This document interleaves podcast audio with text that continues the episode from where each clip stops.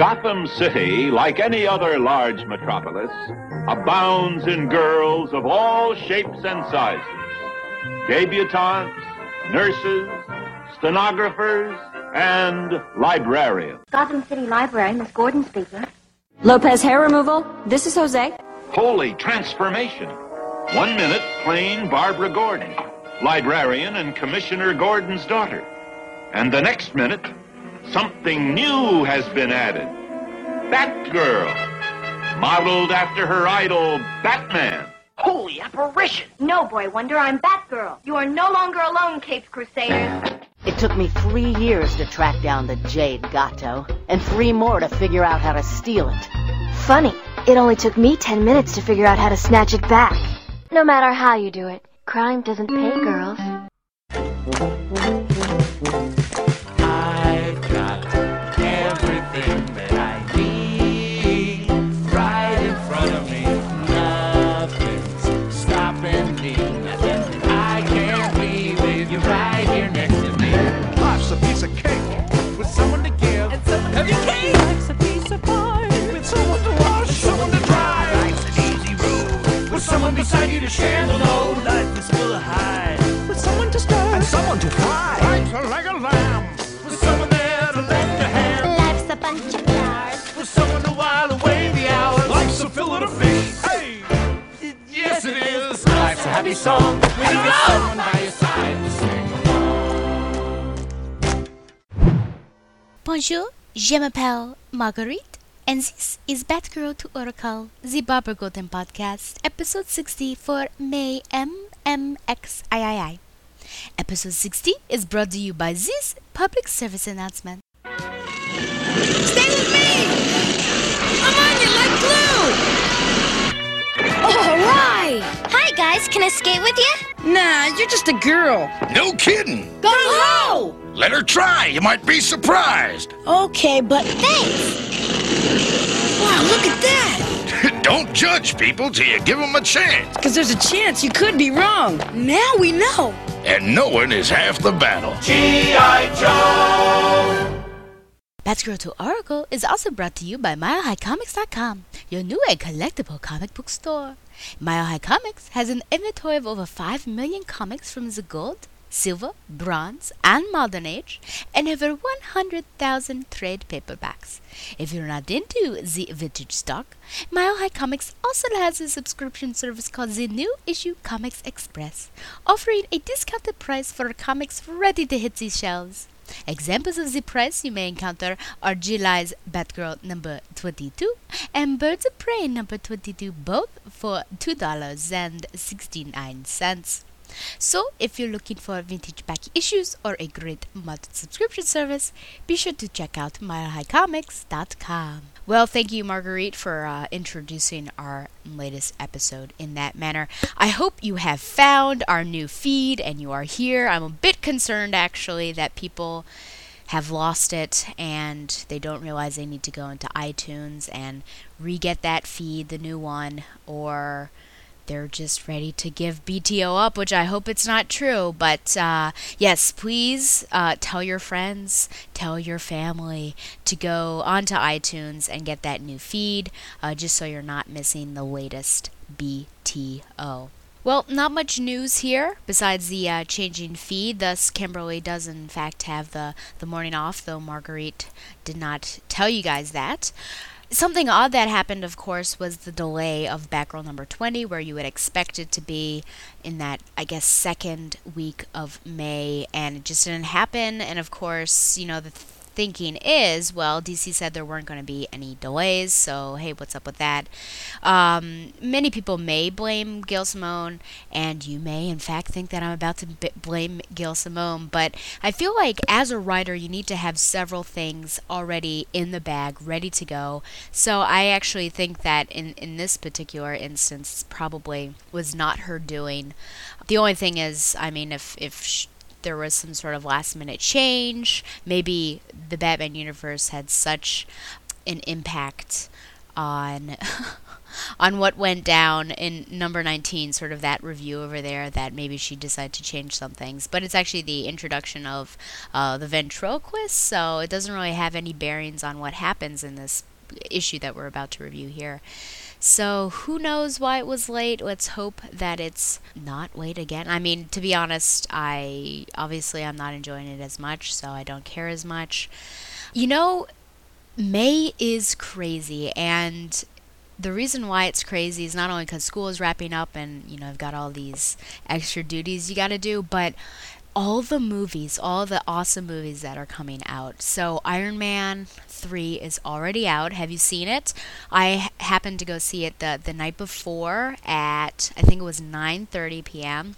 So, you know, I love my midnights, but it actually worked out since I did have to go into school the next day. Yes, I very much enjoyed it. I think it was better than 2, definitely, but I think number 1 is still the peak. It's still the top for me of the trilogy. For me, I think it was trying to be too funny, and Robert Downey Jr., he's already sort of comical, and he adds something to that character, and Tony Stark does have this sarcasm to him, but Tony Stark is also a tragic character, so I think if you try to really overdo it, if you try to make him a Johnny Storm or a Deadpool, then it doesn't really, it was too much for me, because I think it was a really serious story and there were the serious moments, but I just thought there was too much comedy and they tried to make it too funny, and I think the first one had a good level of it. So that was my main, I think, complaint there. I actually haven't read the Extremis graphic novel or the storyline, and I'd be interested to see how it holds up with that, because I'm sure there are some differences. But overall, I mean, it was an enjoyable thing, and someone told me, you know, it wasn't worth waiting towards the end of the credits to see what happened there. And no, it wasn't, you know, a little sneak peek of what's to come, but I think it was fun to see Bruce Banner giving, or maybe not really giving, advice to Tony Stark. Of course, Doc Samson would have been the one to look for, because he's the guy with the degree in psychology. So you've got that. Star Trek is already out, Into Darkness. I have yet to see it. I'm going to see it Memorial Day weekend. My goal right now is to watch all of the old Star Trek movies, which really, I've seen some of the next generation ones, like First Contact with the Borg, and I think Insurrection. But the old ones haven't really. I think 4, my family randomly has that on VHS, and so I've seen it before, and I remember whales and water and things like that. But I currently am on, I just finished 5, so I'm on 6, so that's sort of when the original Star Trek ones end, and then I'm going to get into the next generation, so I'm hoping to make it. And then I'm also Fast and the Furious 6, and people, if you've been around, I was in high school when the first one came out.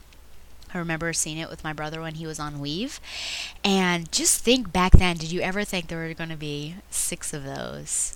It's really amazing. And they've already got like pre-production going for 7. It's just, I don't know, it's so ridiculous, but they're so fun and enjoyable. And of course, I'm a big fan of the Vin Diesel. But I'm also hoping to watch all those movies. I almost call them old, but I'm on 4, so hopefully I can watch 4 after I record this. And what's up after that? Superman in June already went. How did you guys feel about going to Walmart? Because my thought is, you know, if I'm going to buy a movie ticket, I'm going to go to the movie theater. But no, you had to go to Walmart on a Saturday. It started at 8 a.m. And of course, I'm freaking out wondering if there's going to be a long line in my town. Luckily, there wasn't. So I got to happen in there and purchase my one ticket, which they were very doubtful that I was only getting. I didn't really know why they thought I was going to get more than one ticket, but they asked, you know, how many tickets do you want? I said, one, only one. And then it takes them a while to get to the 2D, because I don't really like 3D as much. And then they try to sell me, they say, 2, right? No, 1. I mean, apparently I'm supposed to go with somebody if I'm a girl going to see a Superman movie. But I'm looking forward to that. So that'll be the day before, I guess, at 7:30. So again, an early one. And then Wolverine's coming out, and I kind of want to see or read the book that it's based off of, the Frank Miller story.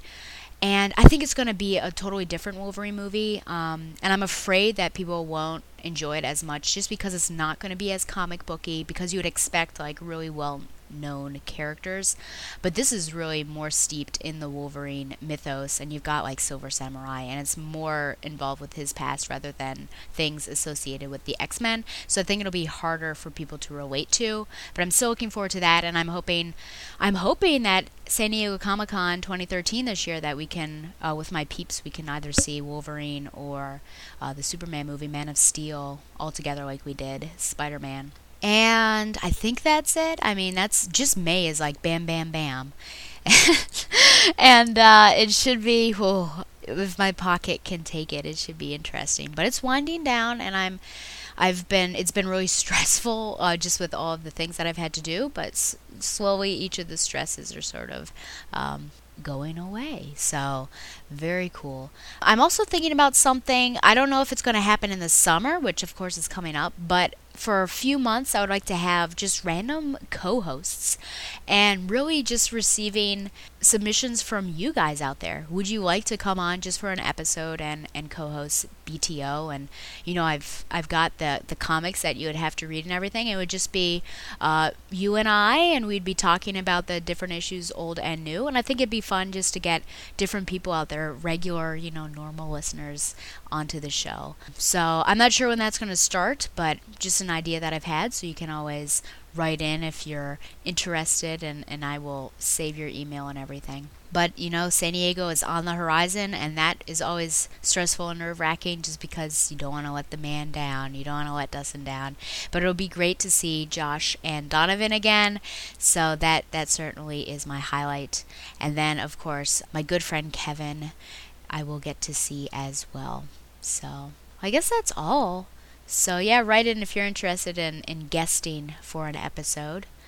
But let's just move on to these, well, you know, they're going to either be wacky or crazy.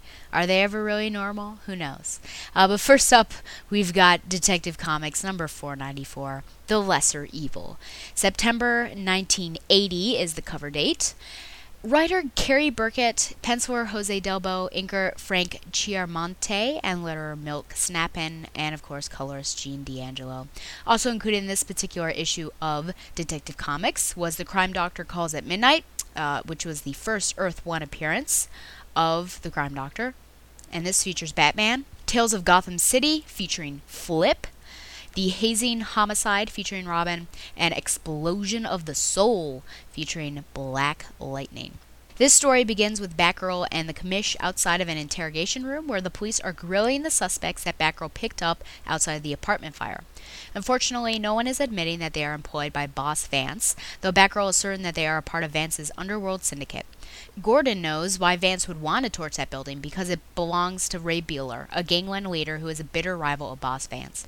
Batgirl goes off in order to find some proof and makes her way to a garage owned by Jeff, a grease monkey whom Babs has known for a long time, and as Batgirl, she houses her Batcycle in his garage. Batgirl goes across town to the neighborhood where the fire took place and changes into Babs Gordon in order to visit the little girl whom she rescued from the fire, the one that was paralyzed because of the trauma she experienced/witnessed at the hands of the Cormorant. Babs has, in fact, kept track of the family, not creepy at all, which is now staying with relatives around the same neighborhood. The father thinks it kind of Babs to check up on his daughter, but he doesn't really understand where her interest lies. She pulls the I work for the Social Service Department of Research and Development card, and apparently it gets her by. Tracy appears and initially thinks Babs is another doctor trying to make her walk, but Babs comforts her, and they're there, and befriends her. After a time, Babs leaves to go back to the office and passes the Winston Theater with protesters once again outside. Suddenly, some hoods attack the protesters. Babs changes and beats those hoods down, then overhears one of the protesters running away and saying that he did not get paid enough for this hurtin'. So she lets the hoods go, which I don't know why she would do that, and gets the coward that's running away, just wanting some answers. Apparently, a shady fellow in, well, shades, offers money for anyone to carry a sign for a couple of hours. Batgirl tracks Shades to the home of Ray Beeler, the underworld boss who owned the building that was burned. She uses some binoculars and world-class lip-reading to see that Beeler paid the protesters in order to attract attention to the theater. He knows that this is the last thing Vance wants because it might make the city council take another look at their new housing plan. The pieces come together, and Batgirl goes to Vance's house and searches his study, finding a copy of the city's original plan for new housing, wildly different from the one that reached her desk. This plan has no mention of tearing down the theater to make room for the housing, but calls for the closing down of several shady businesses in the area, all run by Vance. Vance must have paid a bribe, but her thinking is interrupted by Vance in a robe and with a shotgun, as he explains why he burned one of Beeler's buildings, to give him a message, of course. Batgirl talks some Batman-like courage into herself and goes for the gun before he can get a shot off. Later, at a meeting at the HRD, Babs proposes the council to follow the original plan. Everyone congratulates her on her investigative work, but she knows it's not a victory yet, since Beeler is still out there. Later, we see Beeler receive a note signed by Batgirl that warns he is next. Well, I felt like we were missing a lot between issues here, but it's all somehow resolved by the narration boxes and, of course, the commissioner telling us about the gang lord. Was this just a more expedient way to cut to the chase, leaving out important information? Who are these Vance and Beeler characters who seem to be crime bosses that we know about, but we don't really know about? I mean, the last crime boss was the general that we had, and there are so many crime bosses. I feel like we need a map of Gotham City to see what it is like and where the divisions lie.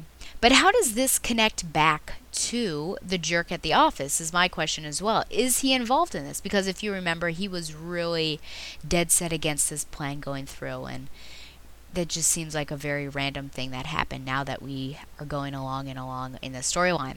It's not a good idea for Batgirl to be calling out Dad or saying goodbye, Dad, when it could be overheard by anyone as she sort of jumps out the window and says goodbye. You'd think she would have learned. I wonder where this Jeff character came from, if Babs has known about him for years. Why does she want to use his garage if she still has that secret alleyway hideout where she was storing her bike back in the 70s? I remember a particular storyline with a drive-by shooting. She runs off, and she gets her bike, and she goes. Who knows? And then we've got this Stacy character. You know, this little paralyzed girl. She continues to be sort of a mainstay character in this particular story, with several doctors visiting her, yet her paralysis remains. And then Babs just decides to befriend the girl, and the dad seems mighty fine about it, a little hesitant at first, but then he's okay. So even if Babs is from a social service department, I'd be a little hesitant about a stranger hanging around my child, sort of out of nowhere. That could just be me. I mean, that was a hypothetical child, but hey, I'd be a little concerned. Back in the old days, it seems like crime bosses were probably harder to locate, but, you know, here Babs is easily able to find Vance just by, I guess, looking up on Yellow Pages. Who knows how she finds him, but there he is. And I also wonder why criminals are always so eager to talk, because Batgirl asks one question and Vance spills everything, and I think this is sort of a gag that runs throughout, and I feel like it just happened in a Batman Beyond issue where Shriek just sort of lays out the whole plan.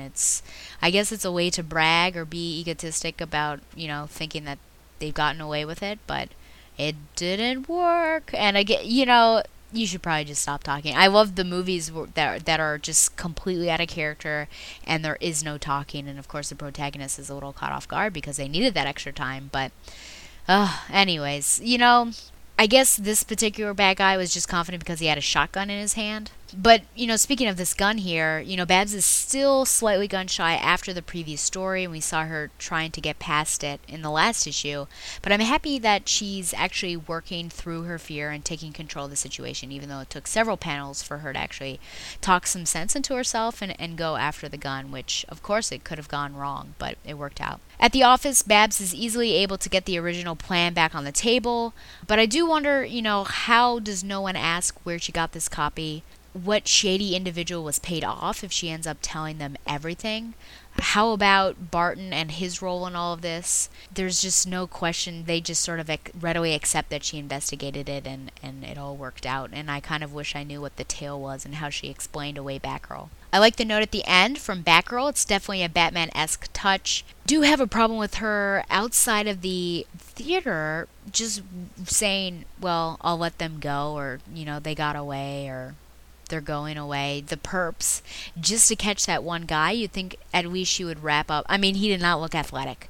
So I feel like she could have wrapped up the other people and then gone for the wuss, basically, in order to question him. But instead, she just lets the other people go. So this turned out to be an okay story. The second part could have made it a great story, I think, because I think it was certainly stronger. But there are just too many leaps and skips in the story to make it start and end quickly and neatly, and I don't really like that as much. I would like it to be fuller, make it make sense. Unfortunately, some things are lost in the flurry of it all, new character entrances especially. I like seeing Babs and Batgirl as strong character again. It seems she may be a sort of mentor as well, what with this little paralyzed girl, so we'll see what happens there. Is this some weird, freaky foreshadowing of what is to come with Babs? Because, of course, we know her fate. Who knows? It seems equal time is spent in and out of the cowl, and it's nice to see some investigative work from Batgirl as well. So I give this 7 out of 10 bats. So we're going to continue on this thread, this particular story, and Detective Comics 495. The story is entitled Boss Man's Bane. The cover date is October 1980. Writer Carrie Burkett, penciler José Delbo, inker Frank Chiaramonte, letterer Ben Oda, and colorist Gene D'Angelo. Also included in this issue were Murder in Quicksilver featuring Batman, Into the Fire featuring Runner Perkins, Animals featuring Black Lightning, and The Gotham Connection featuring Robin. The story begins in the middle of the action, Horace would call it in medias res, inside of a liquor store where two hoods are demanding protection money. Batgirl pops in, taking out one hood with a batarang to the hand and throwing some vintage wine at another gunman. Batgirl gets thanks and takes away the two men, hoping they lead her to Beeler. At GCPD, Gordon explains that they, like all the others Batgirl brought in, will not talk, and they are no closer to nailing Beeler. Batgirl is determined, and Gordon takes her into his office and tries to talk some sense into her, telling her to calm down because she has been driving herself too hard. Batgirl says she can't give up now that Beeler is running around with no other crime boss to oppose him. I don't know if that's true if we've already encountered 3 in the span of a few months. She leaves, with Gordon telling her to rest and asking whether this has anything to do with little Tracy. She knows he is right and perceptive, as all fathers are. As she changes to Babs in the alley, she thinks about Tracy, her tragedy, her work in starting to walk a little, and perhaps Babs even feeling like Tracy is the daughter she'll never have. If only the father weren't so dreamy. Across town, someone is looking at photos of Babs with some man and saying that he has evidence that Barbara Gordon is a murderer. Then at HRD, Babs is thinking when Richard appears with tickets to the new historical exhibit at Gotham Museum. She turns him down because of her duties as Batgirl. And Richard thinks that she is not interested in him. Later, Barton walks by and makes a short comment about her not working. Such a great guy, that guy. That night, Batgirl checks out the files in GCPD and looks up Norman Shades Cosgrove, the right hand of Beeler. She finds him at a pub, follows him to his apartment, waits for him to sleep, and sneaks inside in order to get his book of all the meeting times he has. Shades wakes and points a gun as Batgirl flips through the book. She leaves as he fires the gun, leaving the book behind. Babs uses her photographic memory to recall the next meeting info, gives it to her dad, who then sets up an inside trade, drugs for money, with a tracer attached to the money, at the meet with Shades. Shades takes the marked bills to Beeler, who then takes the money to his nightclub, where he launders the money. At Beeler's office in the nightclub, Gordon enters with Batgirl and a search warrant, hoping to tie Beeler with the drug trade in the neighborhood. Unfortunately, after a long search, they find that Beeler is clean. An angry Batgirl notices Beeler's car parked outside, which strikes her as odd, and searches it since it falls under the search warrant. She finds a seat too far up for a tall man like Beeler, moves it back, and finds a secret hollow with the money. Beeler cries, "Frame up!" But the fingerprints, of course, will hold. As Gordon congratulates Batgirl on a job well done, taking Beeler out of action and linking him to all of his rackets, she wonders how many Beelers there are out there that she will never get. Wah, wah, wah. So what does it mean to have a yellow streak down one's back? It's actually a tendency for cowardice. This was a phrase that I encountered in the beginning of the story, and I looked it up. So there you go. If you're reading along, you're wondering what that is. I like the comment about the wine being from 1969 and that being a very good year, since it was a very good year, since it was the year that Batgirl first appeared. So that's great. It's interesting that Batgirl is somewhat acting like Batman when he really is committed to something or something bad happens. She's really intent on nailing Beeler. And this just sort of reminds me of how he acts after Jason Todd dies, Hush, things like that. And we could, I guess, throw in after Damian dies as well. I'm really surprised she hasn't gotten any of the thugs to talk, though. I mean, perhaps she needs to play more Batman and use fear tactics. But out of all of the thugs that they've gotten, they haven't gotten one person to talk. It's shocking. So now Babs feels really close to Tracy, this little girl who's paralyzed, and she feels responsible for her. I'd feel concerned for her too, since her father moved her from one bad neighborhood right to another. But again, we're skipping time. Tracy can apparently walk a little bit, so I guess she's been undergoing a lot of PT, physical therapy. And Babs feels so close to her, it's almost as if she were her daughter. Is this too much? I ask you. Should Babs be getting this close to someone who was harmed and could be harmed again because of her life as Batgirl? And now the father is really attractive. Oh dear. Wasn't he the one who yelled at you and blamed you for everything? Oh, good God. She's got to get some sense into her. I feel like this is... no. Maybe they're just opening the door for more romance, and she no longer has the Senator Cleary. She doesn't have Jason Todd. Dick Grayson, not so much, of course, so who knows. Such a random scene with the man studying a photograph and declaring Babs is a murderer. What? I mean, where did that come from, and where is it going? Is this something we'll see in future issues or little snippets along the way building? Because that's... I mean, out of everything I feel like I've read, this was the most out-of-nowhere thing that happened. Let's add even more romantic drama with Richard asking Babs out, Babs being unable because of Batgirl, and Richard thinking he's not good enough. And then let's, of course, also continue to portray Barton as a jerk. So same old, same old. And I'm not really invested in Richard as a romantic interest or as a character. So whatever happens there is fine, but... I guess we have to care about him since they're writing it in there. Batgirl says she never gets to go into the records room at GCPD, but this is probably the third time that I've seen her there, so unless my eyes are deceiving me. And then just as many times, she always has to mention that she's got a copy of her father's key. So, I guess this is for new readers or exposition purposes. And how did she know what file to look up? This is just like in the previous issue. How did she know where to go? How did she know which file to look up? I mean, this was before all of the tech that Oracle could have had. I mean, all she knew about this guy, the Shades guy, was that he wore shades. And maybe that was his nickname. But, I mean, you got to go through everything. But she went right to that file to look up his name. It seems a little reckless coming through Shade's window while he's sleeping in order to search in the same room in which he is sleeping. Why would you do that? That's foolhardy. And then Shades, he sees someone in his window. He says, I caught you out of my eye. His back is to it in the art.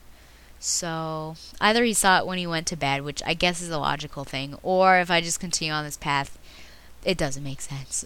Or he's got eyes in the back of his head. Which reminds me of a Doug episode where Vice Principal Bone is in the hospital, and Doug Funny has all these crazy dreams about what sort of reason he's in the hospital, and one of them was he is facing the window and he unwraps bandages along his head and he's got two eyes in the back of his head. It was bizarre, but it sort of reminds me of that. Babs continues to get shot at. My gosh, how is this? I mean, it's probably all... I feel like maybe I'm zooming in on it now because she's had this fear because she got shot before. But now it's like every issue she's getting shot at, there's a gun that's popping up. Either DC is very violent, which, you know, it is, or they're really... yeah, they've got this gun focus here. This also makes me very nervous since we're getting closer to the Killing Joke. But who knows? Photographic memory to the rescue. That's great. It's also great for plot purposes, I suppose. You'd think Shades would be smarter about the whole book incident. even if he still has the book, which he said, you know, at least she didn't get away with the book, he should assume that Batgirl saw something in there, and he should change the next meeting place. If I were a bad guy, that's probably what I would think about doing. Man, when you were reading, did your head spin about where the money was going? It's like this trail. I mean, Batgirl must have been following Beeler a long time to know all of that, and we readers never saw a thing. What a lucky thing that Beeler's car is right there by the entrance of Beeler's nightclub. But why is that odd? I mean, it all turns out okay because Batgirl conducts a search of the car and she finds the money, but isn't it a little ridiculous how tidy this all wraps up? Are marked bills transferred over enough to get someone arrested? Where were the drugs? What if the car was never there? How would that have changed the story? Like, I don't think it's that strange of a thing to have this car outside of the door, so it's very odd. How does having Beeler out of the action give the police a chance to link him to all his rackets? Just so many questions that I don't know. You think it wraps up nicely with the money being found and Beeler being put away, but I feel like this neat ending actually pulls out more questions. So this story, you know, like the last one, it's got some good crime elements and makes for a good cop story, and I think this is definitely the genre that the Batgirl stories have been leading into, but there's so many gaps that I think are forgotten merely to meet the page count. I don't know. Some things do not make sense. I just want a really good mystery tale.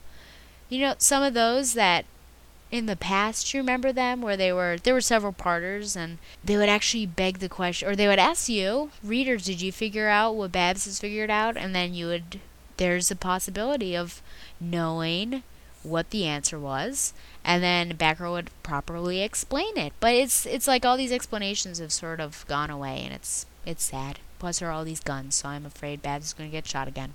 I give this 6 out of 10 bats.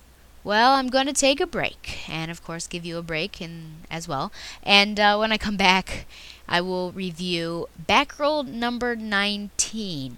Let's see how this goes. And Birds of Prey number 19. But first, we have Zaius' Radio Hour, and it's a bit of a heavier song. I heard it on the Daredevil soundtrack, and I thought instantly of Batgirl facing her brother. So it is Won't Back Down by Fuel. See you soon.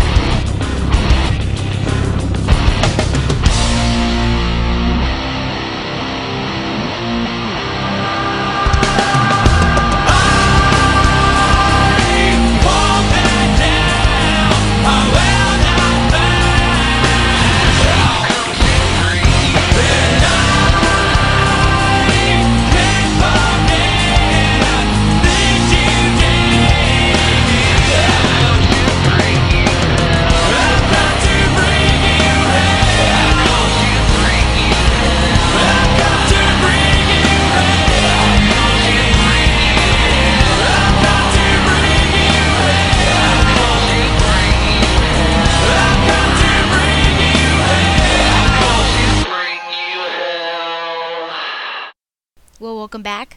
Hopefully you survived Zias' radio hour. There are some times that I put some heavier things on there, and I wonder what people think of some of the musical choices. I sometimes get comments on them, especially if they're sort of oldies or vintage. So I just wonder if it's also broadening people's listeners' horizons, and they're going out to iTunes and trying to find what these music choices are. But I always do try to fit them to what is going on. There are some exceptions sometimes, just if I've found like a fun song and I want to put it on, but for the most part, I try to match them up. Well, let's get into it. I guess prepare yourselves, especially for this one. Batgirl number 19, A Blade from the Shadows. Writer Gail Simone, penciler Daniel Sampere, inkers Jonathan Glapion and Mark Deering, and colorist Blonde. Babs reflects on watching horror movies with James when they were younger. Bonding, as she called it. The scarier the movie, the better. She thought he was afraid, but she was wrong. So very wrong. She should have been afraid. 2 hours ago, Alicia is watching the same movie and comes to the door with a bat to find Babs asking to come home. Alicia says, "Say what? You let me in the kitchen with bad guys. No way you coming home." And yet she drops the bat and lets her come home. Babs tells her about being shot in a home invasion, Joker, being in a wheelchair, her crazy brother, etc. Is bonding. Babs tries to scare her off, and perhaps Alicia does the same thing, or tries to do the same thing, by telling her that she is transgender. They both pass the test, and Babs tells Alicia she loves her. Later, Babs suits up and goes looking for her brother. At GCPD, Gordon gets a call from James telling him to come to the old aquarium. Oh, and he killed some of his cops. Later, at the Gotham Bay Aquarium, Babs Sr. shows up and James taunts her about the finger, which he apparently tossed into a dumpster behind a Big Belly burger. Batgirl jumps in right in time, putting herself between Babs Sr. and James. James becomes angry, thinking that Babs Sr. chose this place to meet because it was the last place she saw her son smile. He won't be forgiving her. As he points a gun at her, he reveals that Batgirl is Babs. I guess Mom already knows, as she pulls a gun and shoots James. Now, Babs chastises her mother for this, of course. No, don't shoot the bad boy. James somehow disappears into thin air, and Batgirl notices there's no blood trail when James comes up behind her with a mallet and smashes it on her head, cracking the shock plate in her cowl. She's about to black out as two James, double vision, is telling her what he plans to do. Batgirl has had enough and goes after James, finally through with all the darkness and ready to be an only child. James says she will never be free of him. He then goes into a monologue explaining that it is all because of perfect and brilliant Barbara. But somehow, this also connects to making Babs Sr. suffer as he holds a knife to her throat. Batgirl throws a batarang which hits him in the eye, pushing him backward to the edge of the boardwalk, breaking his back, potentially, and falling through to the water below. Batgirl tries to tell herself that she tried to help him. Her mom set the trap. She knows he'd go on killing, blah, blah, blah. Then the Commissioner Gordon arrives, threatening to arrest Batgirl for the murder of his son, which apparently he loves so much. He fires his gun as she jumps off the boardwalk. Next, the ventriloquist takes center stage. Where to begin? You know, as a fun side fact, did you see the random tennis ball in the living room? Is Alaska the cat able to play fetch? And who had tied to make cookies? Wasn't it Alicia, the one who was freaking out when Babs Sr. was making muffins or baked goods of some sort in the kitchen? Who knows? So, I think the word that I used when I was reviewing this at TBU was forced. No, contrived was the word, wasn't it? It contrived. This is perhaps the worst issue of Batgirl that I have read, and I think I said that about something with Grotesque before, but now we've hit a new low, and I think this may have been the first issue that Gail Simone has been back, which is unfortunate. Yeah, so here we are.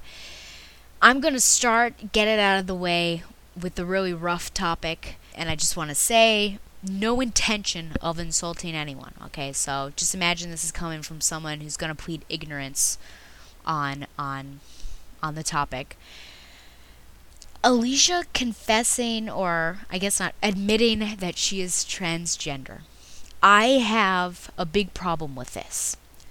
Not the fact that she is transgender, I would say, because remember, if you recall, you know, one of my favorite couples that's going on because it's written so well is in fact Maggie Sawyer and Kate Kane. So it's certainly not that, but it seemed so forced or contrived.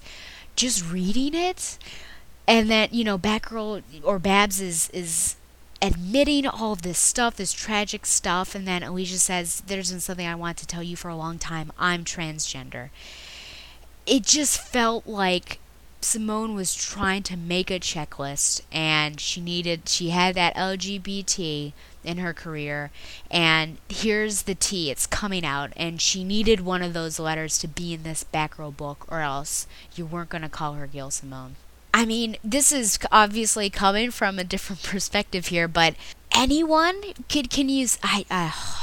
there are words. I feel like I was probably more well-spoken on TBU, but seriously, I feel like there's got to be some heart and emotion to this whole thing, and it's so much better to see sort of the struggles of the character before they lead up and gives that sort of testimony there. I mean, even in Batman, if you're reading Batman, you've got the brother and Harper Row, and the brother there is gay, and you see Harper, and she tries to protect her brother because, of course, he's experienced some violence just because of that lifestyle, and you actually learn about her character through how, you know, she protects and loves him. And, I mean, wouldn't it have been very different if we, from the beginning, had learned perhaps about this, or had seen Alicia and maybe some of her struggles on the side and known about her story? But instead, it's just thrown out there. Like, check, got a transgender character in there now. And... you know, there was a lot of talk, I think, on TBU about the response, the I love you response, and I think it's, I mean, I think it just shows that Babs is an accepting person, and I don't know if I necessarily would say I love you to a roommate that, I mean, I guess it's been a weird roommate situation anyways with those two, so maybe she does love her, but it seems like they don't know each other well enough.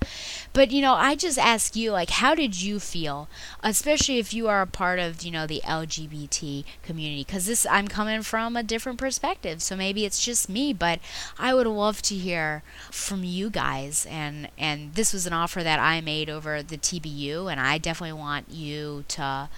I want to renew the offer just to write in, and even if you want, you know, the statement to be read anonymously, I can certainly do that. But did you feel like it was contrived? Was there any heart in that admission that I'm transgender? Because it was just spoken. There's like not even a beat. I love you. There's a hug, and then she goes off to work. We can't even as readers, we can't sit and contemplate what has just happened. And I remember when. I think Donovan texted me, he said, Alicia is transgender, and I either said in text language or lingo, sigh or rolls eyes, because seriously, I don't know. If it were built up in a better way, it would have been great, but I think this falls flat, and it bothers me.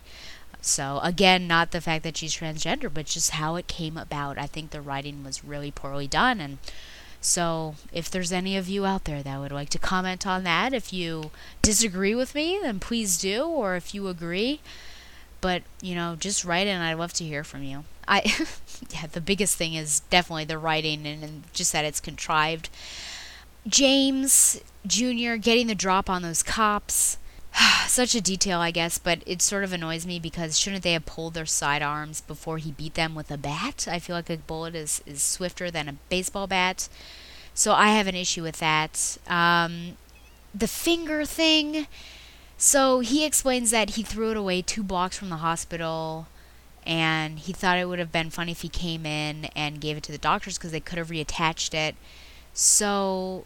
this blows my mind. And maybe it's just a detail, and I should say, Stella, don't worry about it, but Simone was the one who wrote Death of the Family. Batgirl had the finger in a plastic baggie with ice. How did James get it in the first place? That was a question I asked a couple episodes ago.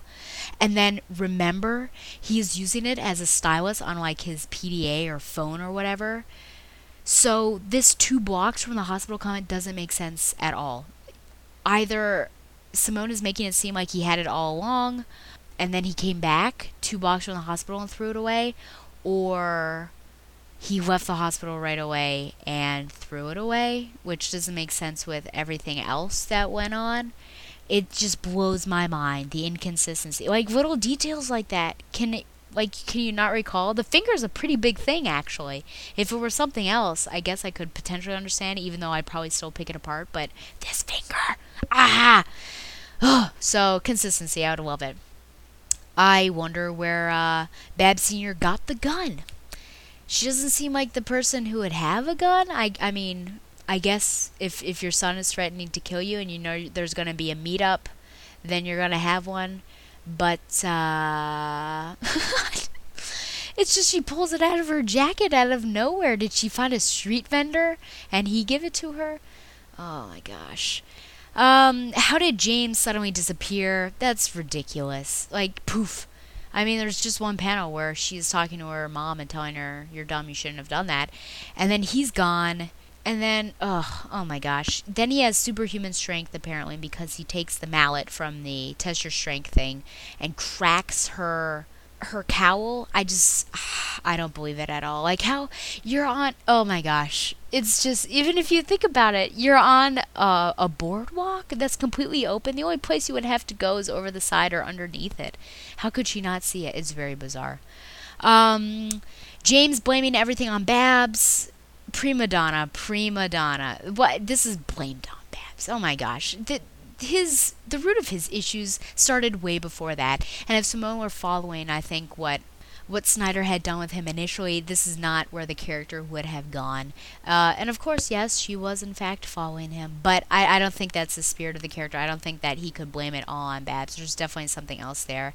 And why wouldn't he want to make Babs suffer rather than the mother? Like, that didn't make sense at all. That entire blurb that he said didn't make sense.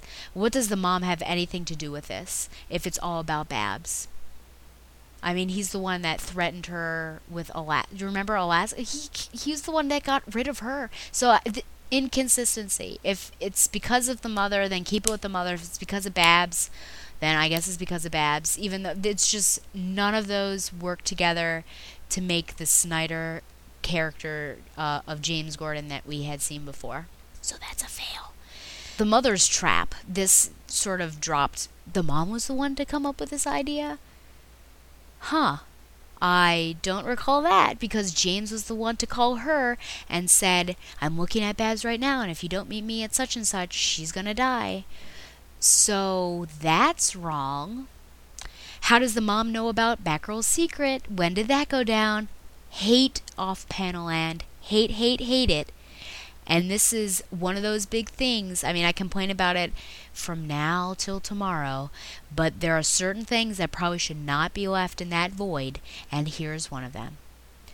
The back-breaking, contrived. Yes, let's make them similar by having his back break. Number one, that wouldn't have happened. He would have flipped over and gone over. I don't believe it at all. Number two, how does his back break? And then suddenly that side rail is broken and he falls through. Doesn't make sense. No, I think it would have smashed through or he would have gone over. But anyways, let's make it seem like his back is broken so we can connect him and Babs together. Yet another cop going after Batgirl, saying, I blame you, you did this. Great. Didn't we have that in issue 1 with McKenna? We just got over that, and now we've got this. And this one is her father. Are you joking? And the father going after her because potentially his son is dead? Really? As if he cared for his son? And let me just say that James is not dead. There's just no way. I mean, whenever somebody falls into the water, you can basically presume that they are alive. Another question that I have for you guys as an audience, definitely write in. What do you think about Batgirl using lethal force on her brother? If we assume, I mean, she assumes that he is dead, he's dead. So she's a little naive in that, because even Batman knows they're not gone forever. So I mean, she basically thinks like she killed him, and this bizarre, like, she's trying to talk herself out of it being cold-blooded murder, sort of like, this is, I mean, I try to save him, he's a bad guy, that kind of thing.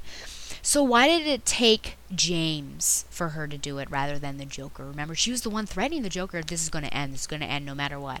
But it's really James, the one that she goes lethal force. So, contrived, forced, inconsistent, it's a bad issue. It's a bad issue, and it's the first one with Gail Simone back. And, well, and you wonder why I'm not enjoying Batgirl, or I didn't necessarily want Gail Simone back. So, I'm giving this a 2 out of 10. Trying to be somewhat positive, not give it a 0 out of 10. I'm sure there's some sort of positive thing there. Can't really think of it right now. The art was actually pretty good.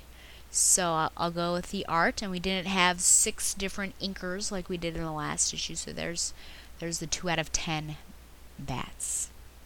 Next up we have, hopefully something better, Birds of Prey number 19, A Cold Day in Hell.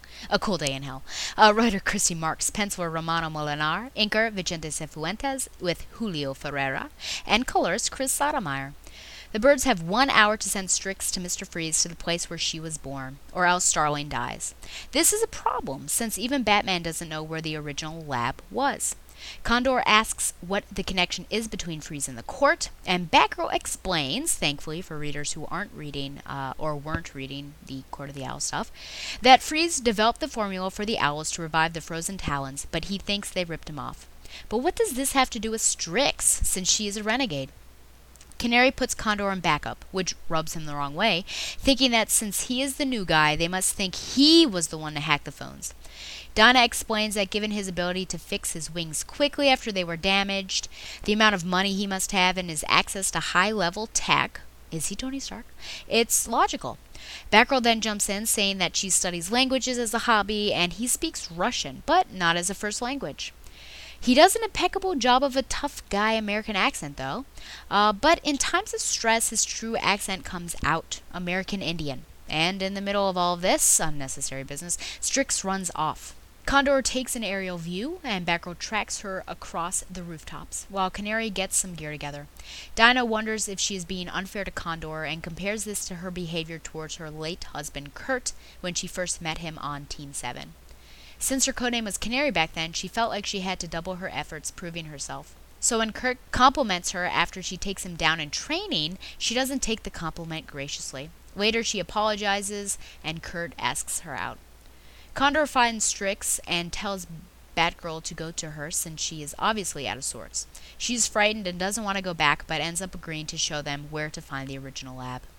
The team makes their way for a section of buildings that have been condemned to make way for Bruce Wayne's redevelopment project. Dinah is being carried by Condor, whom she still considers may have betrayed them, but likes it? After a fishnet joke, gotta love those, and a soft landing, they break into the lab, walking in on 2 owls doing some nefarious experimentations on a dead body, not Starling, and knowing nothing about anything that is going on. The owls threaten Strix. Canary comforts Strix by saying, "They're there," and Batgirl suddenly realizes that this wasn't a meet with Freeze, but they led him there, as Freeze quickly appears, saying that since the talents he had in captivity didn't tell him where the lab was, so this was actually his best option. Freeze only wants what is his. A fight ensues, Strix is sealed in ice, Condor protects himself with his TK, telekinesis. Canary gets the upper hand on Freeze, but Freeze asks for help from an unlikely source, Starling. Has she gone to the other side? No. She's always been on Freeze's side. Next, betrayer and betrayed. Called it. Called it. Did I not say that Starling could have been that gun-loving person who killed the Talon that Freeze had? So yes, we are all shocked that she's betrayed the team, but the question is, how long is always? Is always since Night of the Owls? Is always since Starling started up with Amanda Waller? Is Waller involved in this? Is this a triple play assignment all for Waller? Hopefully we have a long overdue explanation next issue. Batgirl's speech about the languages and Condor is weird. I mean, what is the point of her saying that she's been studying him? He pretends to be American. He speaks Russian. He's actually Indian. Is this just the fact that he is hiding secrets? But of course, then after this long speech, nothing really changes. Everyone goes back to work like normal. So what did the speech accomplish besides wasting a page and making the team once again have trust issues? It seemed like a leap for me anyways when Dinah said, "You're going to stay back," and then Condor says, "You don't trust me." I feel like that's not the obvious leap I would do. I mean, they should have someone standing back and helping out from HQ, but whatever. How did you like the backflash sequence with Canary and Kurt? This seems like the first time it's been done in this way. Straczynski mentioned several different moments of their history, but I don't think we really ever see it. Okay, we get to see what they were first like, and Amanda Waller as well, which could be a lead into Starling's explanation if there is one in the next issue. But how does it really connect to Condor? She doesn't trust Condor, but this is different from her trying to not be perceived as weak and being a shrew to Kurt. So this connection is tenuous at best. Why would Canary even consider being carried by Condor in the first place? If she doesn't trust him, why are you putting your life in somebody else's hands that you don't trust? It's like trust falls. And what does it mean that she likes it? Does that mean she enjoys flying, or she enjoys Condor flying with her? If it's the latter, I cry party foul, because I think it's really forced if she all of a sudden is developing feelings towards this teammate that has happened upon the team and may have betrayed them, and you probably shouldn't date someone on your team anyway. That would not end well. Plus, she's not really over her dead husband, it seems. Just bad in all the right places, or bad in all the wrong places, who knows. I'm surprised, like Batgirl is, at Strix being afraid of the lab. I'm trying to decide if it's believable or not. Yes, this is where she could potentially be put down for good, but weren't Talons bred to be fearless? But, you know, I suppose that's why Mary is so different, because she is not a cut-and-dry Talon like the rest. I like that the birds were played by Freeze, actually leading him to the lab. It was well played by Freeze, and while I also thought something was up, I didn't totally expect what had happened, like the birds. I think the team falling for this trap shows that they're so green, or at least they have that color because they have these new members and really haven't mixed well yet, and that there are some trust issues that don't have the birds thinking clearly, but have they ever been rid of their trust issues? Who knows? To be honest, there's not a lot to say about this issue besides what I have already. The big thing that happened was really the betrayal, and I'm just ready to hear the explanation in next issue rather than dwelling on this issue. It was okay. It wasn't bad. It wasn't really good. It was just okay. So 7 out of 10 birds. Next up we have Babs in the Tube.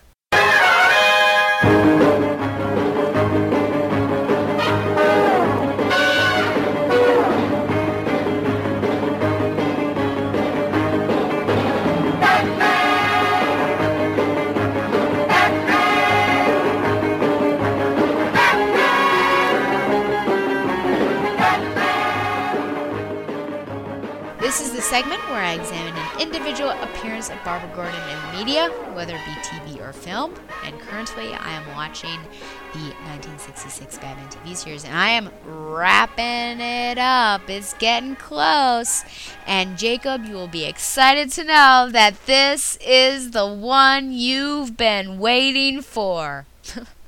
This is episode 118, season 3, episode 24, The Joker's Flying Saucer. It aired February 29th, 1968, a day that will forever remain in Walton history. Starring Adam West as Bruce Wayne / Batman, Burt Ward as Dick Grayson / Robin, Neil Hamilton as Commissioner Jim Gordon, Stafford Repp as Chief O'Hara, Alan Napier as Alfred Pennyworth, and of course, Yvonne Craig as Barbara Gordon / Batgirl. Cesar Romero as Joker, Byron Keith as Mayor Linseed, some woman, Ellen Corby as Mrs. Green, whoever that is, Corinne Calvet as Emerald, Richard Bacalian as Verdigris, Jeff Burton as Shamrock, Tony Gardner as Chartreuse, and Fritz Feld as Professor Greenleaf.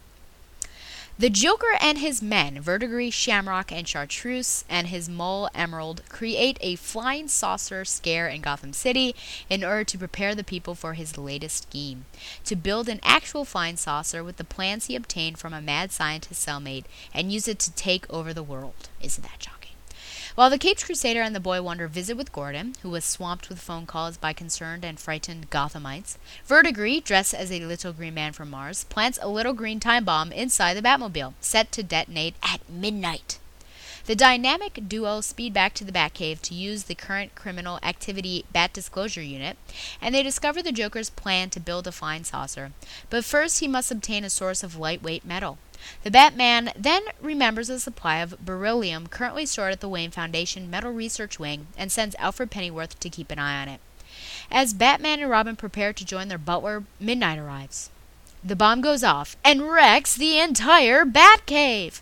Meanwhile, the Harlequin of homicidal humor and his henchmen raid the Wayne Foundation and, mistaking Alf for a mad scientist, spirit him back to their hideout to browbeat him into building the fiendish flying saucer. 8 hours later, in the battered Batcave, Batman and Robin survive the effects of the bomb, protected by their anti-thermal bat t-shirts, and finally wake up, finding the fallout has broken every receiving device and knocked all the phones off the hooks. They make some quick repairs and try to contact Alfred, who has since completed the flying saucer. Then they rev up the Batcycle, speed to Gotham Airport, switch to the Batcopter, and take off in search of the saucer.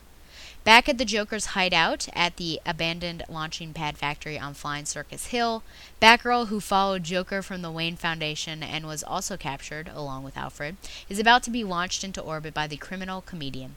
But she foils his scheme by activating her automatic fuse extinguisher in her utility belt. An incensed Joker immediately has the Caped Crusaders and Alfred taken aboard the saucer, and they all take off and head for outer space. Alfred finally reaches the dynamic duo, which is kept distant pursuit in the Batcopter, on his tiny intercosmic two-way thermophone hidden inside his handkerchief, and informs them that he cleverly placed some homing beryllium in the saucer, which will force it to return to the factory. As Joker begins his ultimatum from outer space, his saucer is automatically pulled back to the factory, where a waiting Batman and Robin proceed to put the fiendish Funny Man and his flunkies into orbit. Meanwhile, in Spiffany's jewelry store, Cassandra Spellcraft, alias Dr. Cassandra, and her husband Kabbalah take camouflage pills and advance on the fabulous Mope Diamond. Sorry there wasn't a lot of Granny Walton in there. I will say, I guess I'll leave her towards the end, of course, but you gotta love the green theme, especially with the names like Chartreuse. In architecture school, that was a color that was beloved by a couple of the studio critics, so if you're ever doing a section cut, it'd probably be great to color those where you cut everything, where you're cutting through. You gotta color it in dark so you know where you're cutting. If you colored it in, it'd be great with this neon green color, Chartreuse. Okay, Babs screaming at the little green man in the library. Oh my word. I'm pretty sure Babs would actually just be slightly freaked out, but then come up with some plan of action and beat him. I mean, he's just like throwing books around. And then she tells her father she barely got out alive. It's a tad bit ridiculous. How did the green man get into the Batmobile? Shouldn't there be better security? I call foul there. The explosion of the Batmobile was a bit bizarre and unbelievable. Why aren't Batman and Robin both dead if it was taking down beams in the Batcave? And I was totally right when I talked to Michael Bailey about the crotch shot. If you remember that, I was like, why was there that focus? So it was when Batman and Robin were in the car putting on their seatbelts. And I don't know why, but it's like, we put on our seatbelts, there's this focus. Maybe it's just so everyone sees how safety conscious they are. That was their public service announcement. But let's not forget Grandma Walton making a guest appearance as Mrs. Green. And it was short. She did her job, of course. She was in league with Joker, so shame on you, blasphemy, but she is certainly more congenial here than on the Waltons, so I don't know why she has such a batitude on the Waltons, whereas she's so nice here. Well, that's it for that one. We only have a couple left, I feel like two maybe, and then we get to move on. Who knows where it will take us next. Hey, something I forgot last time, Shipper Spotlight. I love shippers. Let me tell you about shippers. Get over your own shipping bullshit. Let me tell you about shippers. Not talking about that. Get over your own shipping bullshit. Shipper. I love shippers. Shippers. Let me tell you about shippers. Not talking about that. Shippers. I love shippers. Dick and Babs. Batman and Catwoman. There we go. For the shippers, Batman's married to the Joker. There better not be Damien said. If any shippers, I'll kill them. Dick and Babs. If you recall from months and months ago, Shipper Spotlight is that segment, that short, speedy segment where I pick a couple, give its first hint of romance, its history, and then I say, hey, is it hot or is it not? And I've decided to do Ray Palmer and Jean Loring. This first hint of romance happened in showcase number 34. So Ray Palmer, he's a graduate student, he's a teacher, and he's a research physicist. He's testing out his latest experiment to shrink matter.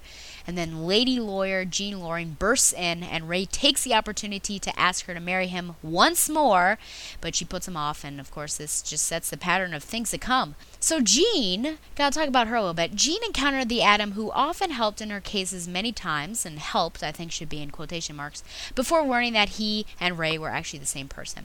In Atom and Hawkman number 45, Jean was abducted and driven insane by the subatomic Jimbaran race. And now, although quickly freed from the Jimbaran by the Atom and Hawkman, Jean remained insane until Justice League of America number 81, when she was cured by the equally insane alien Jestmaster.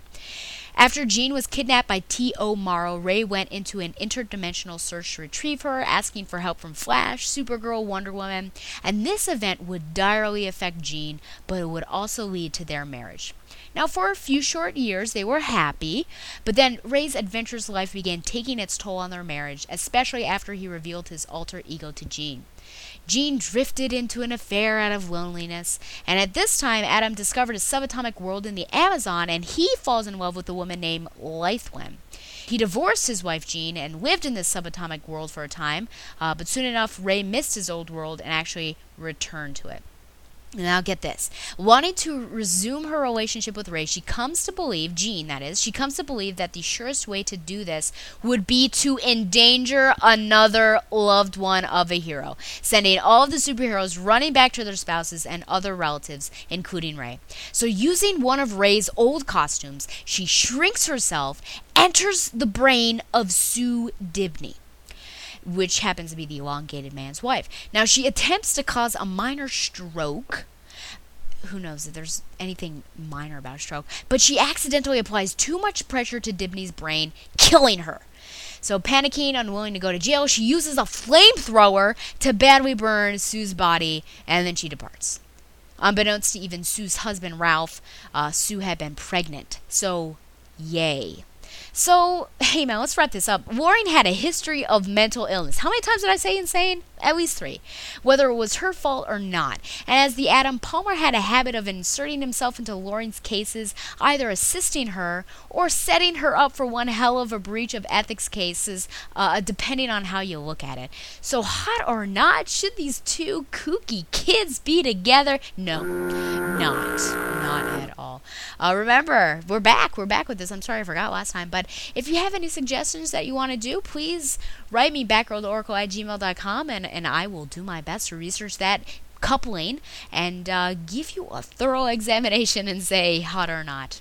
My final segment is literature recommendation. And of course, now you know that I've switched gears and I'm starting to read books again. It's just weird. It's I'll go these like huge spells where I'm only reading books and not many graphic novels, if any, and then maybe San Diego will happen, and then I'll switch and go back. The Game of Thrones by George R.R. Martin. Now, if you watch the show, it's actually very, well, I am told that it is quite faithful to the book. There's definitely not as much sex in the book, though, compared to what I've heard of the show and the nudity and stuff. Though there, you know, there's some brief content. But man, I loved it. I thought it was great. Kind of tough to explain, but I'd say the main family are the Starks, and there are several children there. And then you've got the main king, and he's actually good friends with the father of the Stark family. But there's just a lot of intrigue going on, and the thought is this Game of Thrones is that trying to be the king, and you either play the Game of Thrones or you die. And there's just a lot of, I would say, political intrigue, but I love the characters. And I'd say my favorite probably, I like Jon Snow and Arya Stark and Daenerys or Dany Targaryen. The kind of the names are weird, and I haven't watched the show, so I don't know how to pronounce them. But those are probably my three favorite characters. But it's slower in the beginning. I mean, it's 800 pages, people, so be prepared. But it's slower in the beginning, but even in, you know, the slow parts, I loved it, because that's really where you get to the character development and learn about them. But the thing about this book is that, man, you are thrown characters right off the bats. But there's sort of an index where you can look up who belongs to what house, so that is helpful. But just, you got to keep track of all of the characters and what is going on. But intrigue. So I recommend it. I would probably say maybe it's not as, I think, graphic, sexually graphic anyways, as the Girl with the Dragon Tattoo. So I guess you could be a little younger than 17 if I were to make my recommendation. Maybe 15 to 16 to do it. But I mean, there's some language. It's actually PG-13 language, I would say. But so I mean, more mature people to read it. But oh man, it was wonderful. And I thank one of my students who actually lent it to me. So I hope to read the next one soon, and I devoured that book. And actually, what's funny is I thought it was going to be a really tough read, but I was interested in reading it because my friend Kevin said that, well, he knows me well, so I asked, do you think I'd be turned off by all the nudity in the show? Because I thought, this show, I think I'm kind of interested. And he said, I think you'll be turned off by all the nudity and the violence, and he sort of went on. So I decided, well, I'll read the book then. And one of my friends who works at a library reads really quickly, and apparently she has to read books in one sitting. She can't, and I convinced her, just don't do it, just read like 100 pages at a time. So we were going to do this and keep each other honest and give each other, I guess, the encouragement that we need to go through here. And I finish in 3 weeks. We all started May 1st, by the way. And well, I started a little before. I cheated just because I thought that she'd be really in front of me. She is still on the first 100, so I don't know if she's going to make it. Yeah, all that to say, I definitely recommend it. And I don't know, the characters are just great, and what goes on. And it really is about love and duty, love for your family and duty, and what the idea of honor is. And there are some things that happen that are whacked out, I have to say, like a 6-year-old nursing. No, that should not happen. Just deaths that you would not expect, like main characters being killed. I won't say whom. Man, if you're willing to give it a shot, I think it'd be good. Well, remember to send any questions or comments to batgirltheoracle@gmail.com. Remember, if you want to be a co-host for an episode, or if you are of the LGBT community and you have comments that you'd like to share about, you know, Alicia's reveal, then please send them my way. Once again, thanks to Mile High Comics for sponsoring Batgirl the Oracle, the Barbara Gordon podcast. Thanks also to TV.com for the episode summary, The Joker's Flying Saucer. Be sure to tell your friends and family to subscribe to the new iTunes feed. That'd be wonderful. And see some good movies. If your wallet can't handle it, try to get wait until the dollar theater happens, because those always work. We have one now. We have a $1.50 theater, which is very exciting. So I can see movies. I'm fine with waiting for movies. Maybe not superhero movies, because I like to see them first day. But other movies, I'm definitely cool with that. Well, I think that's all I have for you. I hope you have an enjoyable rest of the May. Stay safe on Memorial Day and enjoy yourselves. And until next time, fly on, Babs the Lover. Just plain Barbara Gordon, masquerading for a lark as she rides into the night on her special Batgirl cycle. Who knows? Is the dynamic duo destined to become the triumphant trio? Only time will tell us more about this dazzling daredevil. Batgirl! Ah, I love a happy ending, don't you?